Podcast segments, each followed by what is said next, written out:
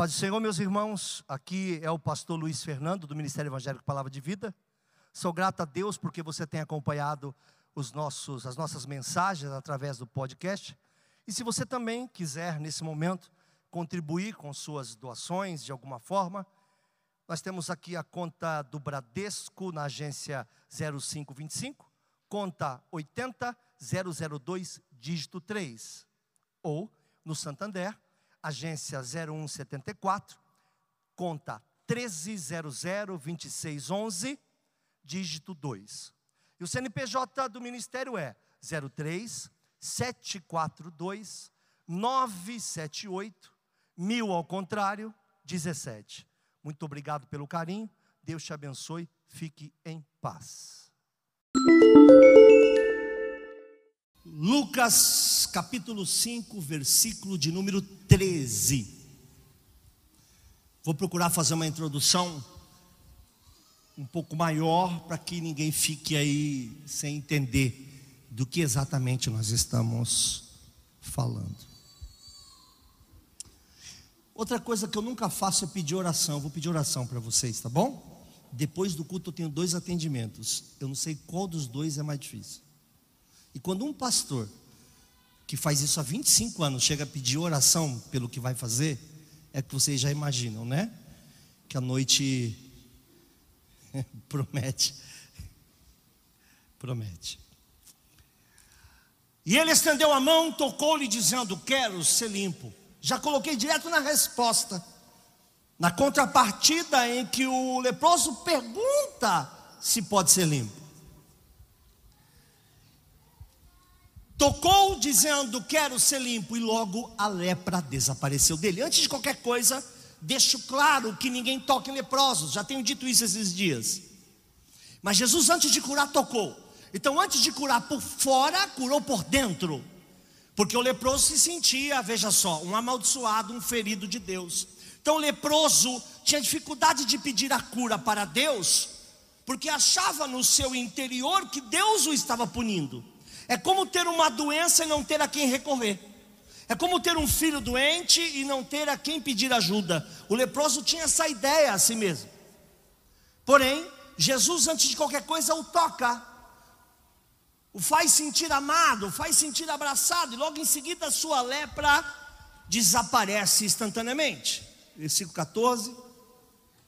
E ordenou-lhe que a ninguém o dissesse. Isso é um pouco polêmico, mas não fugirei das polêmicas.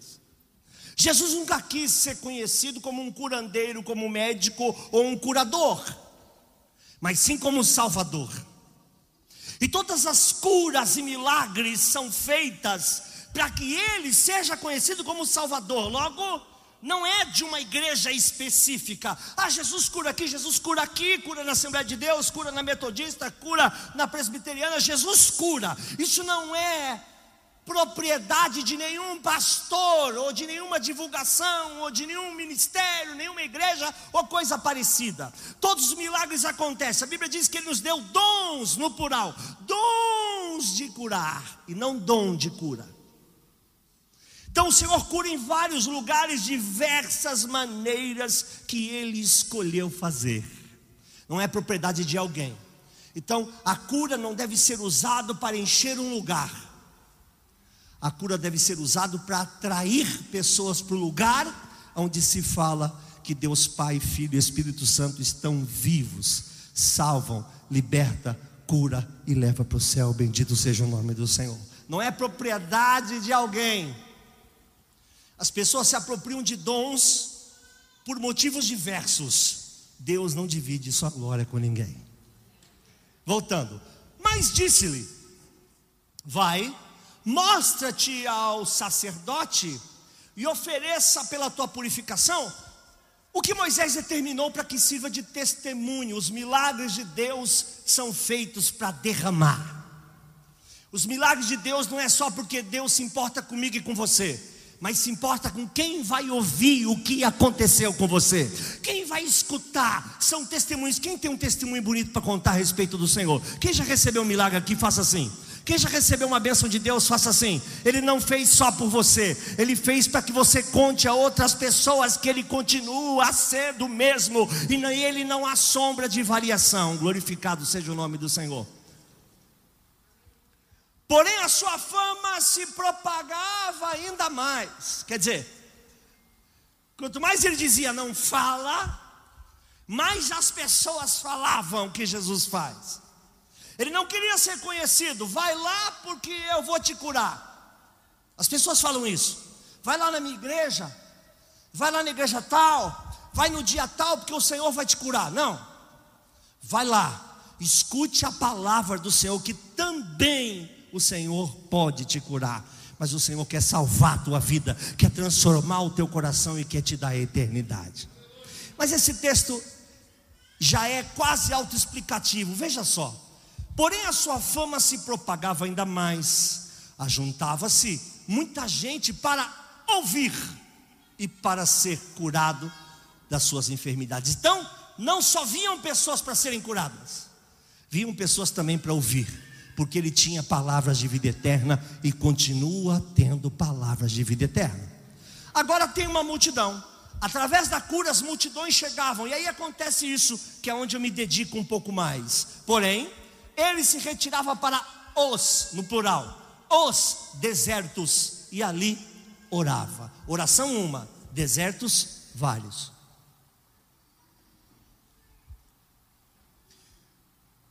Então eu disse terça-feira e quero repetir para você: não tenha medo do deserto.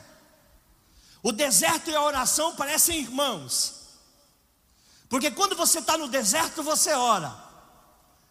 As pessoas às vezes esquecem de buscar a Deus porque dizem não tenho tempo. Aí ficam desempregadas ou presas por causa de uma pandemia, sabe lá qual é o meu caso, o teu caso? Aí dizem: eu não consigo orar porque eu não tenho força, eu não oro porque estou ansioso, eu não oro porque estou deprimido. Ora, você não ora porque não tem tempo. Você não ora porque está deprimido. Você não ora porque está ansioso. Você não ora porque está triste. Em que dia então você vai orar? Qual seria o dia que nós daríamos para Deus então? Mas tem uma outra coisa engraçada: não tem um só, crente ou não crente, que não passe pelo deserto e não diga, preciso orar.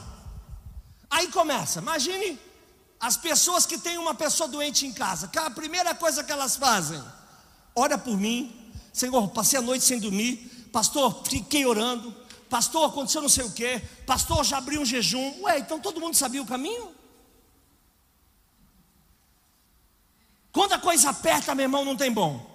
E às vezes Deus te permite entrar no deserto porque ali quer falar contigo. Jesus podia escolher uma hospedagem Jesus podia escolher a casa de alguém, mas ele escolheu ir para o deserto, e no deserto ele recarregava todas as suas baterias. O que, que eu quero te dizer? Deserto foi demonizado na igreja cristã. Deserto não é lugar ruim. Deserto é lugar onde o Senhor se apresenta para você. Deserto é lugar onde Deus te responde oração. Deserto é lugar de sinais, de bênçãos e de milagres. Todos vocês que levantaram a mão aí, dizendo que já receberam uma bênção de Deus, quantos receberam? Deixa eu ver de novo.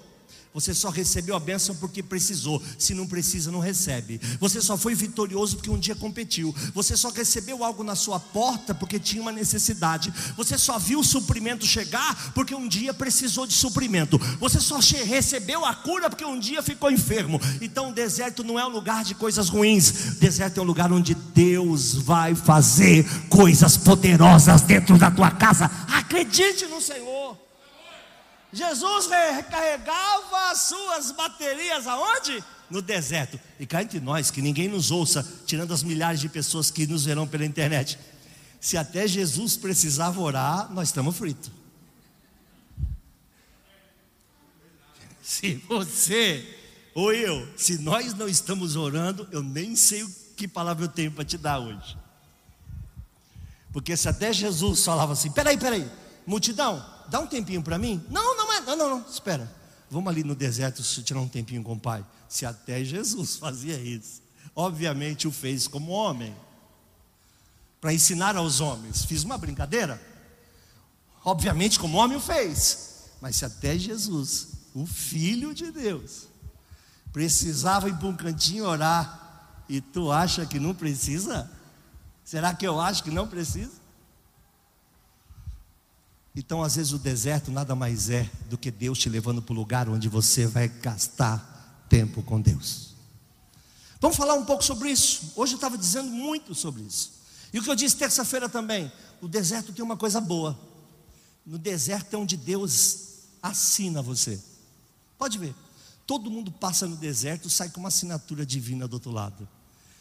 Deserto é lugar de assinatura. Todo mundo sai e diz assim: Eu estava assim, Deus fez isso. O nome disso é assinatura. Aí eu estava doente, o médico disse que não tinha mais o que fazer. Do nada veio o Senhor e me curou. Assinatura. Eu não tinha o que comer, de repente bateu alguém na minha porta e trouxe a provisão. Assinatura. E é uma assinatura para sempre. Então, muitos aqui, muitos ou quase todos que estão aqui, em algum momento da sua vida, viram a mão de Deus como uma grande assinatura, abençoando os seus e a sua casa. Eu vivi uma semana diferente essa, minha semana foi muito intensa. Eu tive três sinais de Deus respondidos muito rápido. Um deles que era grave e eu pedi no banheiro para Deus, Senhor, se eu podia fazer isso até amanhã, por causa disso, disso, disso. No dia seguinte, aconteceu. E era algo muito difícil para acontecer. Depois a gente ia para um lugar, eu e minha esposa, mas eu disse para ela: Meu amor, nós vamos para lá. Mas sabe que no meu coração eu queria estar lá? Nós fomos para lá, deu um problema no caminho, a estrada foi interditada, 12 ou 16 quilômetros de interdição, a estrada foi fechada, a gente estava parado justamente no retorno, só fizemos assim. Alguém deu a ideia de ir para cá, viramos e chegamos justamente ali, aonde a gente queria ir desde o princípio. Parece coisa tola? Não é. Deus continua dando direção.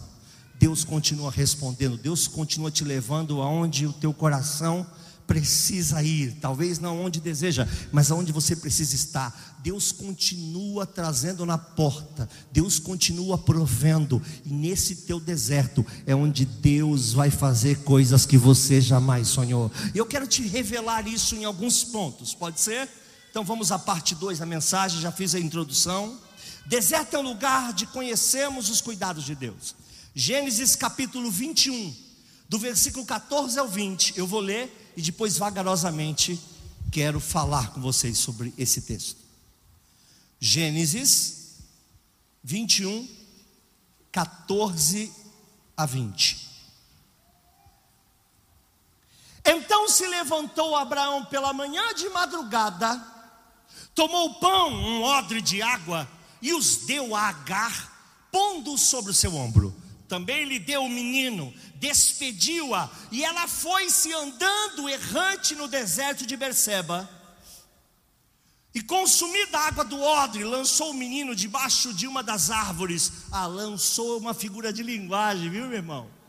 Não vai achar que aprendeu isso na igreja, lançar o menino. Isso é uma brincadeira, hein? Uma figura de linguagem. Colocou-o numa árvore. Foi e se assentou em frente afastando-se a distância de um tiro de arco, porque dizia: o que dizia ela? Qual era a expectativa? Perspectiva, o que estava no seu coração, qual era a verdade? O deserto revela tantas verdades.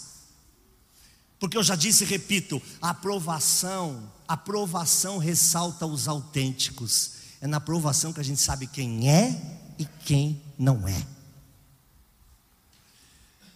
que não veja eu morrer o menino. Ela já, já sentenciou, eu vou morrer. E tem mais, eu vou morrer antes dele, porque ele é mais forte que eu. Então que o menino não me veja morrer. Era então você imagina a cena, uma cena, é inimaginável, tá bom? É só uma alegoria. Que você tenha certeza de que vai morrer, pegue o seu filho, leve uma esquina e ande três, quatro esquinas para lá, para o menino não ver que vocês dois vão morrer de fome e de sede.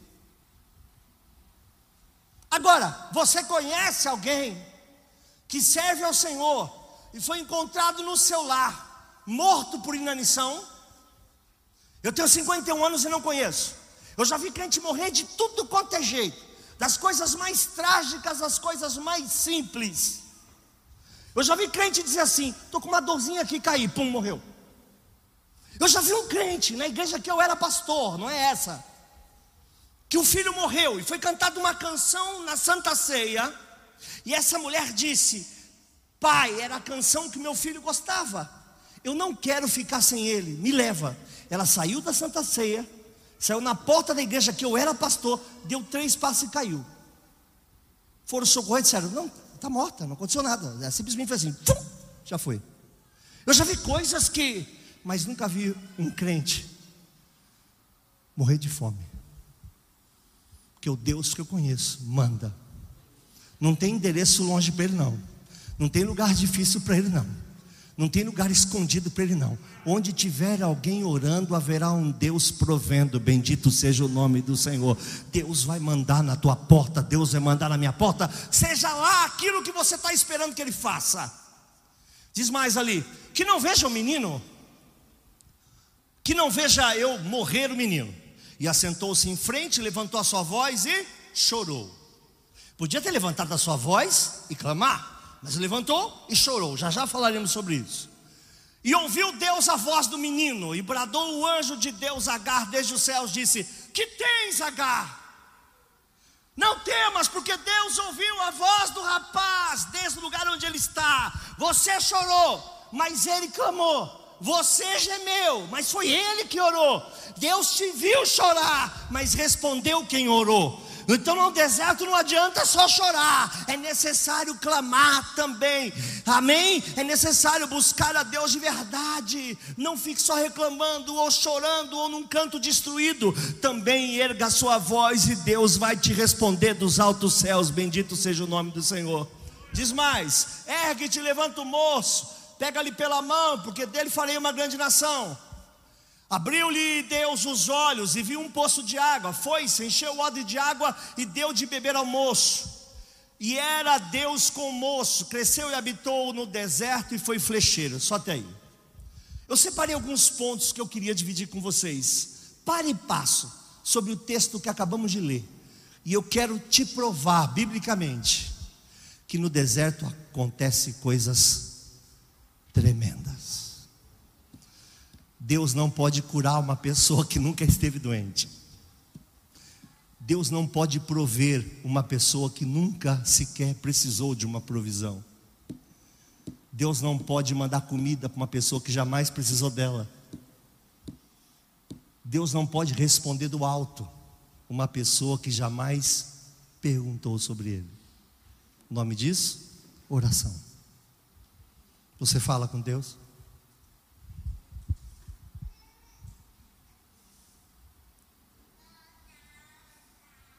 Eu preguei uma coisa aqui esses dias e eu pulei algo de propósito, Pastor Carlos, porque eu não queria falar sobre o tema.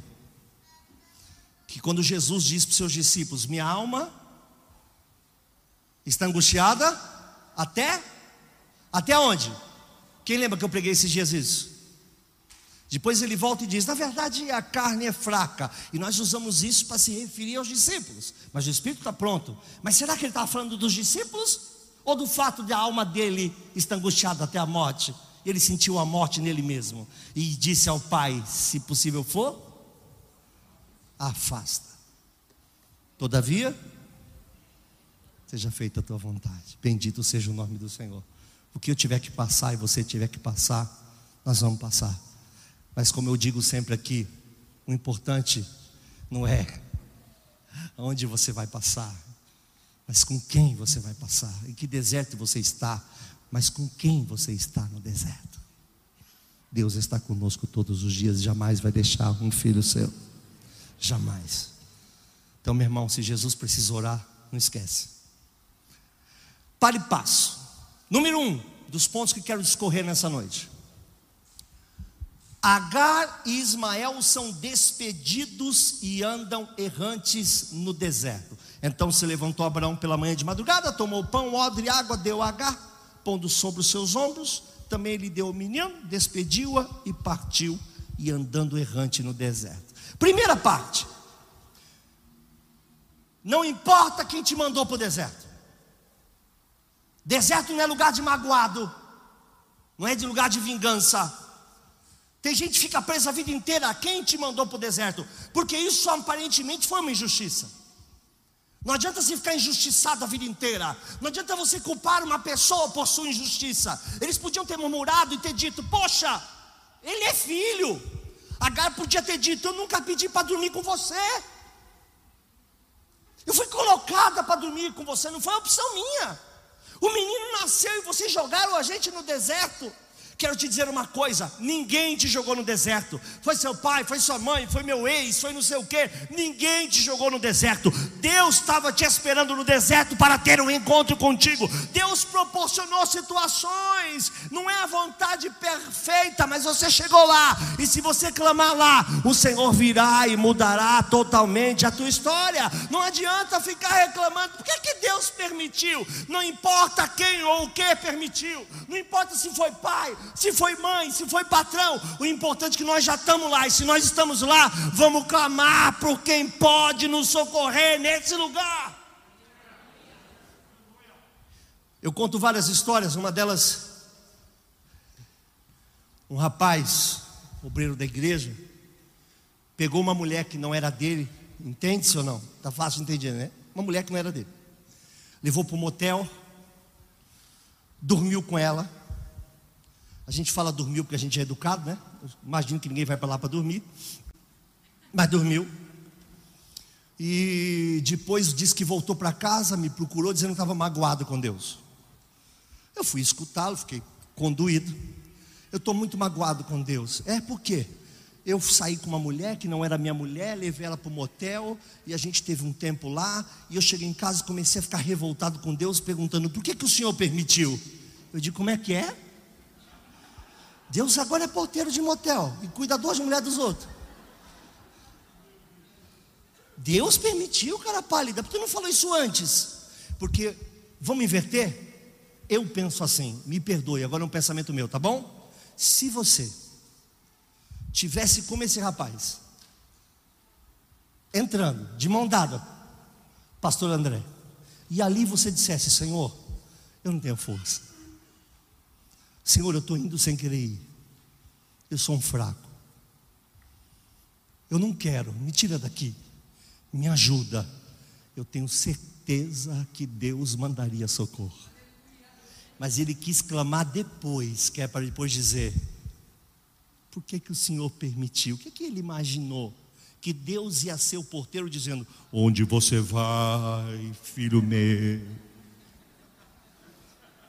Então ficar procurando o sexo dos anjos, ficar procurando que, por que Deus permitiu, por que, que aconteceu. Aconteceu porque acontece. O nome disso é vida, bem-vindo à vida. As pessoas sofrem, as pessoas morrem, as pessoas têm dificuldades. Só tem uma diferença entre pessoas e pessoas. Existem pessoas sem esperança, existem pessoas com esperança. Existem pessoas que acreditam e pessoas que não acreditam. E quando nós acreditamos, Deus traz resposta.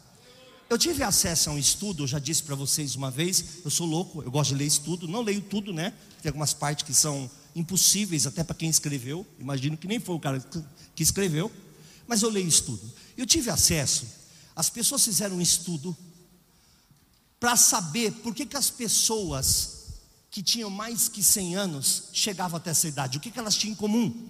Imagine a cena: pessoas de vários países com mais de 100 anos eles queriam saber se era uma vitamina, se era um tipo de água, se era um tipo de comida, se era o lugar, se era o ar. Mas descobriram que tinha gente gordo pra caramba, gente doente, gente cachaceiro. E os cabas com 100 anos. Nego fumando sem dente, todo arrebentado, 100 anos. E descobriram que só acharam uma coisa que eles tinham em comum. Todos eles tinham em comum uma coisa apenas tinham um pensamento positivo a respeito do seu amanhã e riam dos seus momentos ruins. Em outra palavra, acreditavam que o teu Deus de ontem é o Deus de hoje, também será o Deus amanhã e que você não está sozinho. Já tinha sido feito um estudo sobre oração, de como as pessoas que oravam ficavam menos doentes. E agora eu quero te dizer uma coisa: acredita. Para de enxergar sempre as coisas ruins da sua vida. É apenas um deserto. Clame ao Senhor e Deus vai te responder. E você vai ver sinais que você jamais imaginou. Então, primeira coisa, para de andar colocando culpa nas pessoas pelo aquilo que você está passando. Para de reclamar. Deserto não é lugar de murmurador. Deserto é lugar de clamor. Para com essa conversa. Foi meu pai, foi minha mãe, foi meu avô, foi meu tio. Foi ninguém. É a tua vida. Viva ela agora. O que passou, passou. Abraça tudo que Deus ainda está por fazer. Tira esse peso do passado e abraça o teu futuro. E o teu futuro é no Senhor. Clama e Ele vai te responder. Amém? Segundo ponto. Deus prova a fé de Agar. E consumida a água do odre, lançou o menino debaixo de uma árvore e foi assentar-se em frente, afastando-se à distância de um tiro de arco, porque dizia que não veja morrer o menino assentou-se em frente, levantou a sua voz e chorou. Meus irmãos, você tem consciência de que Deus prova a nossa fé para saber se o que tem no nosso coração é fé de verdade? Você tem consciência que a aprovação muitas vezes é uma permissão ou uma ação pessoal de Deus? E tem mais uma coisa que todos aqui precisam saber: tatuem essas palavras no seu coração. Aprovação não vem por varejo, ela vem por atacado.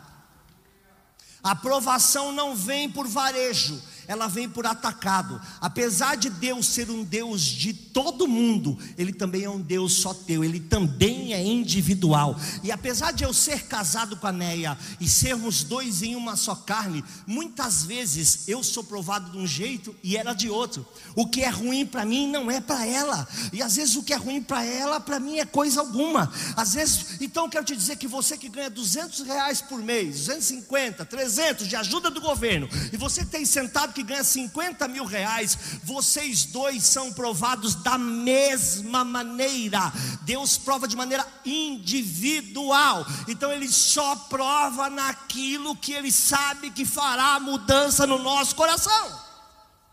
Então o peso das provações são iguais. A gente tenta se olhar pela lente do outro. Tem gente que não ganha nada e vive muito bem, tem gente que ganha tudo e nunca viveu. Para uns, a falta de mistura é uma tragédia. Para outros é, que bom, eu prefiro arroz e feijão. Então é uma questão de perspectiva. Deus não vai provar você no varejo, e sim no atacado, vai ser um a um, vai ser você e Deus, e ninguém vai poder interferir. Deus precisar mudar o seu coração, Ele vai mudar. E a segunda coisa que eu disse, já venho dizendo há algum tempo: quando Deus não muda, quando Deus não muda a situação do homem, é porque quer mudar o seu coração. Não é possível que você seja provado há 400 anos. Não é possível. Deus nunca muda, tudo para mim é ruim, tudo é sempre assim. Há 30 anos, então Deus quer mudar você, não a sua situação. Porque o Deus que nós conhecemos, você pode fazer uma pesquisa aqui nessa igreja, você vai ver quantos dizendo: Eu clamei, e Ele me respondeu. Bendito seja o nome do Senhor. Deus prova a fé, provou a fé de Agar.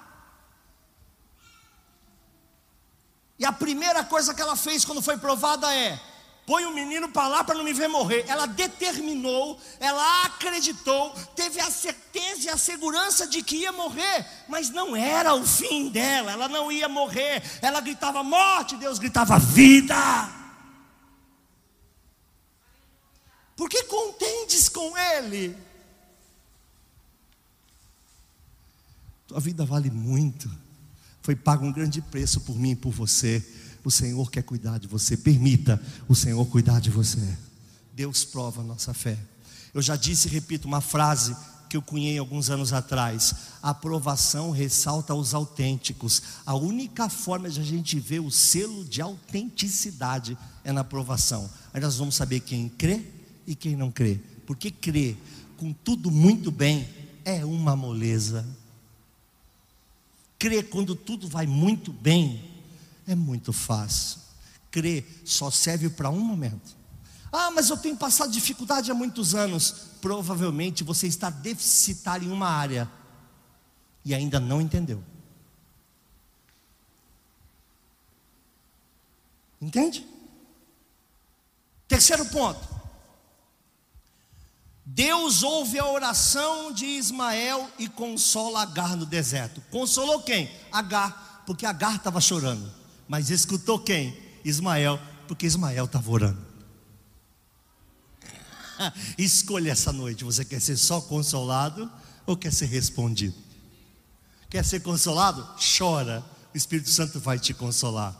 Quer ser escutado? Ora, porque Deus vai te responder. Bendito seja o nome do Senhor. Quem você é essa noite?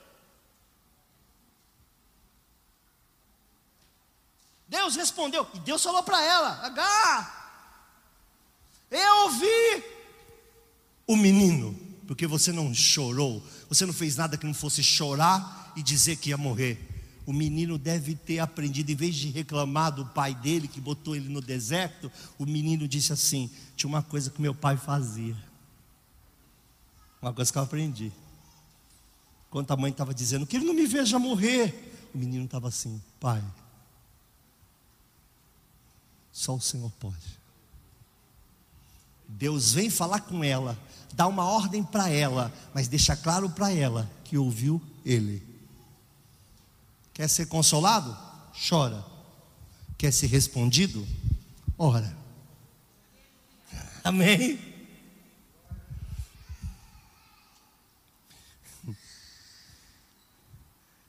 Quarto ponto. Deus faz promessa a Agar no deserto. E aí eu quero começar uma guinada no que eu quero ministrar para vocês hoje. Ergue-te, diz Deus. Levanta o menino, pega-lhe pela mão, porque te farei uma grande nação.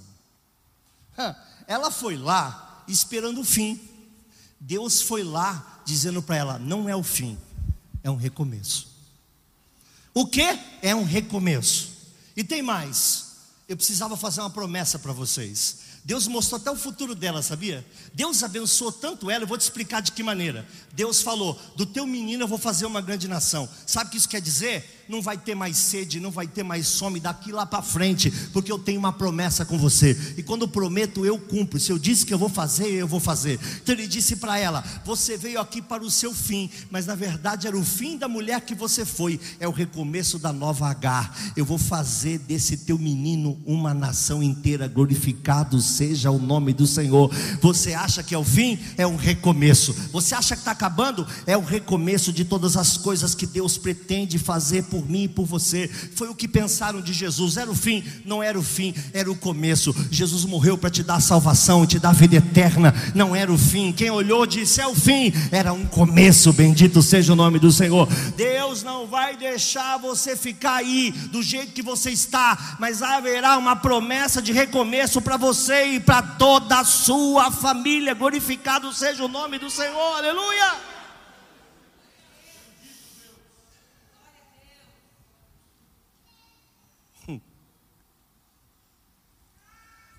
A gente está no deserto, a gente acha que Deus nem está ouvindo a gente. A gente às vezes não fala com vergonha. A gente acha que Deus nem está vendo a gente. E quando a gente ouve o testemunho de alguém, pensa numa inveja. Que é isso, pastor? É verdade. É verdade. A gente é tão sem vergonha, quando fala a gente, falando de mim. Eu sou tão sem vergonha que a gente fala que o nome é inveja santa. Inveja é inveja. Essa praga é uma praga do mesmo jeito. Ninguém santificou a inveja. A gente ouve os testemunhos e começa a chorar. Glória a Deus, que lindo. Depois termina o testemunho, é isso mesmo. Aí você para um pouco e pensa.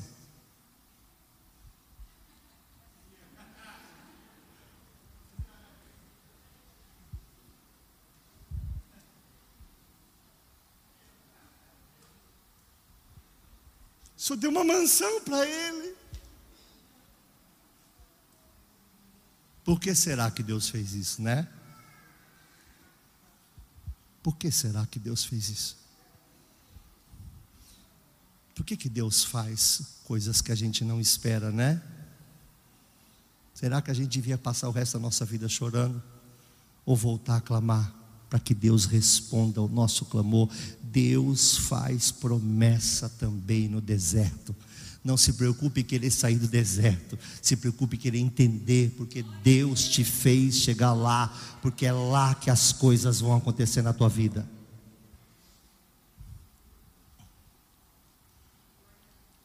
Bendito seja o nome do Senhor. O sexto ponto, quinto ponto, desculpa. Deus cuida dele, lhe dando água e saciando a sede do menino no deserto. Versículo 19, vou pedir até para colocar, se possível for. Gostando desse texto, vamos até fazer uma alegoria aí. E abriu-lhe Deus os olhos e. Estava ali? e abriu-lhe Deus os olhos e viu um poço de. Feche teus olhos por um momento. Vou fechar com você. Pare de olhar o que você é. E abre os teus olhos espirituais e regozija aonde Deus vai te fazer chegar. Tem hora que é necessário fechar os olhos de ouvir tantas besteiras e tantas coisas e ouvir tantas coisas que nos entristecem e abrir os olhos para o céu, onde o Pai está velando por nossa família Crer no Senhor Jesus, será salvo tu e a tua casa. Glorificado seja o nome do Senhor. Deus cuida do teu menino, Deus cuida dos teus filhos. Não é o fim, é um recomeço, é um recomeço em glória. Você veio para morrer, mas ele está dizendo que nada. Ô dona H, a senhora é rica, porque o teu menino vai ser dono de nação. É dele que eu vou fazer uma nação. Ela foi lá no deserto para morrer e recebeu uma escritura de papel passado, assinado por Deus. A partir de vocês farei uma nova nação. Aleluia! Imagine essa cena. Tem água no deserto, meu irmão. É só abrir os olhos espirituais. Os olhos desse aí, seus, só estão vendo tragédia, os meus também. Mas os olhos espirituais estão vendo Deus no controle de todas as coisas. Deus jamais perdeu o controle. Eu preciso abrir os olhos certos. O poço está lá. O poço, se não tiver, vai ser aberto. Deus vai criar se necessário for, vai chamar a existência as coisas que não existem, Deus vai fazer. Eu não estou falando de finanças, estou falando de vida com Deus, as demais coisas serão acrescentadas. Eu disse terça-feira, e te lembrarás de todo o caminho pelo qual teu Deus, Senhor teu Deus, te guiou nesse deserto por esses 40 anos te deixou ter fome, mas te sustentou com maná que tu não conheceras, nem teus pais conheceram. Para te dar a entender que nem só de pão viverá o homem, mas de tudo que sai da boca de Deus, toda palavra que sai da boca de Deus viverá o homem. O homem não vive de pão, o homem vive do que sai da boca de Deus, e da boca de Deus também sai o pão. Está entendendo?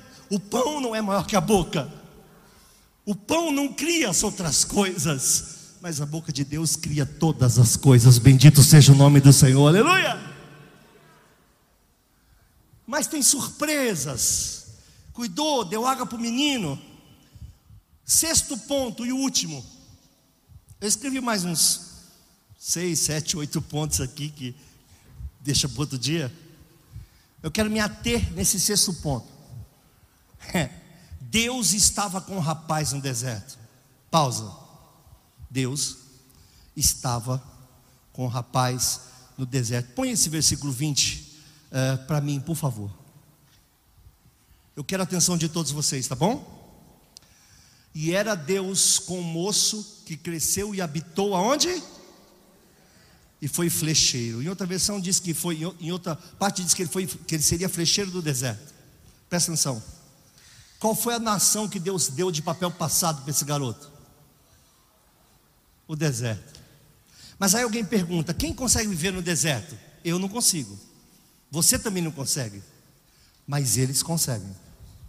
Porque Deus não só deu uma nação, mas deu habilidades para eles viverem no lugar onde coisa nenhuma vive. Eu fui lá. Irmãos, imagina o que é comer poeira. Se você não tiver um metro e meio da pessoa que está andando na tua frente, vai comer a poeira dela. Eu estive no Iraque. Você vê o que? Pó, pó, pó. E você imagina como é que essa gente vive. Deus deu aquela nação para eles. Deus deu habilidade. Você sabe que um tempo no deserto te traz habilidades para viver, para conviver, para entender e para prosperar. E prosperar é um compêndio de coisas. Deus quer te prosperar no deserto, glorificado seja o nome do Senhor. E Deus era com o menino. Deus é comigo. Deus Pai, Filho e Espírito Santo é comigo e com você. Senhor Jesus está conosco, veio para te trazer salvação eterna e com ela uma série de outras coisas que talvez não sejam tão importantes com o valor que a gente dá, mas Ele cuida dos seus filhos. Glorificado seja o nome do Senhor. Mas aí, meu irmão, eu vou terminar essa palavra meio doida falando uma coisa. Eles cresceram no deserto. Todas as nações árabes estão onde? No deserto. Eu não sei em que data, eu não pesquisei. Pesquise em casa se você quiser, tá bom, Fabinho? Algum dia, alguém deve ter pensado: rapaz, por que, que todo mundo acaba nome, mora em Nova York? O outro mora no Guarujá. Eu estava atravessando a balsa com um amigo meu, da Bolívia, e ele ficava olhando, assim, primeira vez, né? Aí ele olhava, olhava e falou assim para mim: Rapaz, por que, que a parte bonita ficou com vocês?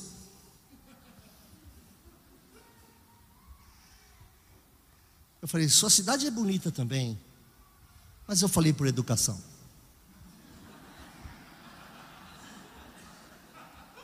Ora, podia fingir, né?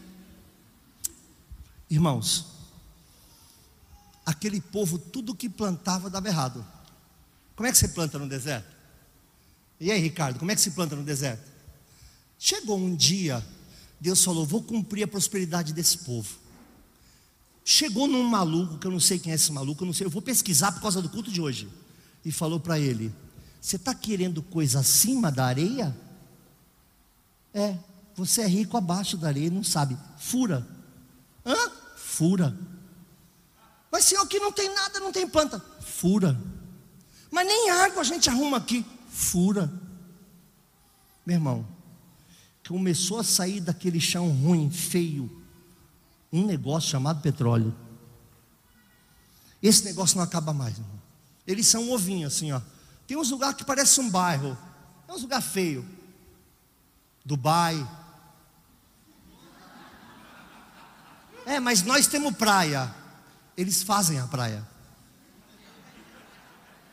A gente tem ilha, então eles fizeram várias. Fura. Tua riqueza não está naquilo que você vê em cima. Às vezes tua riqueza está naquilo que está oculto embaixo.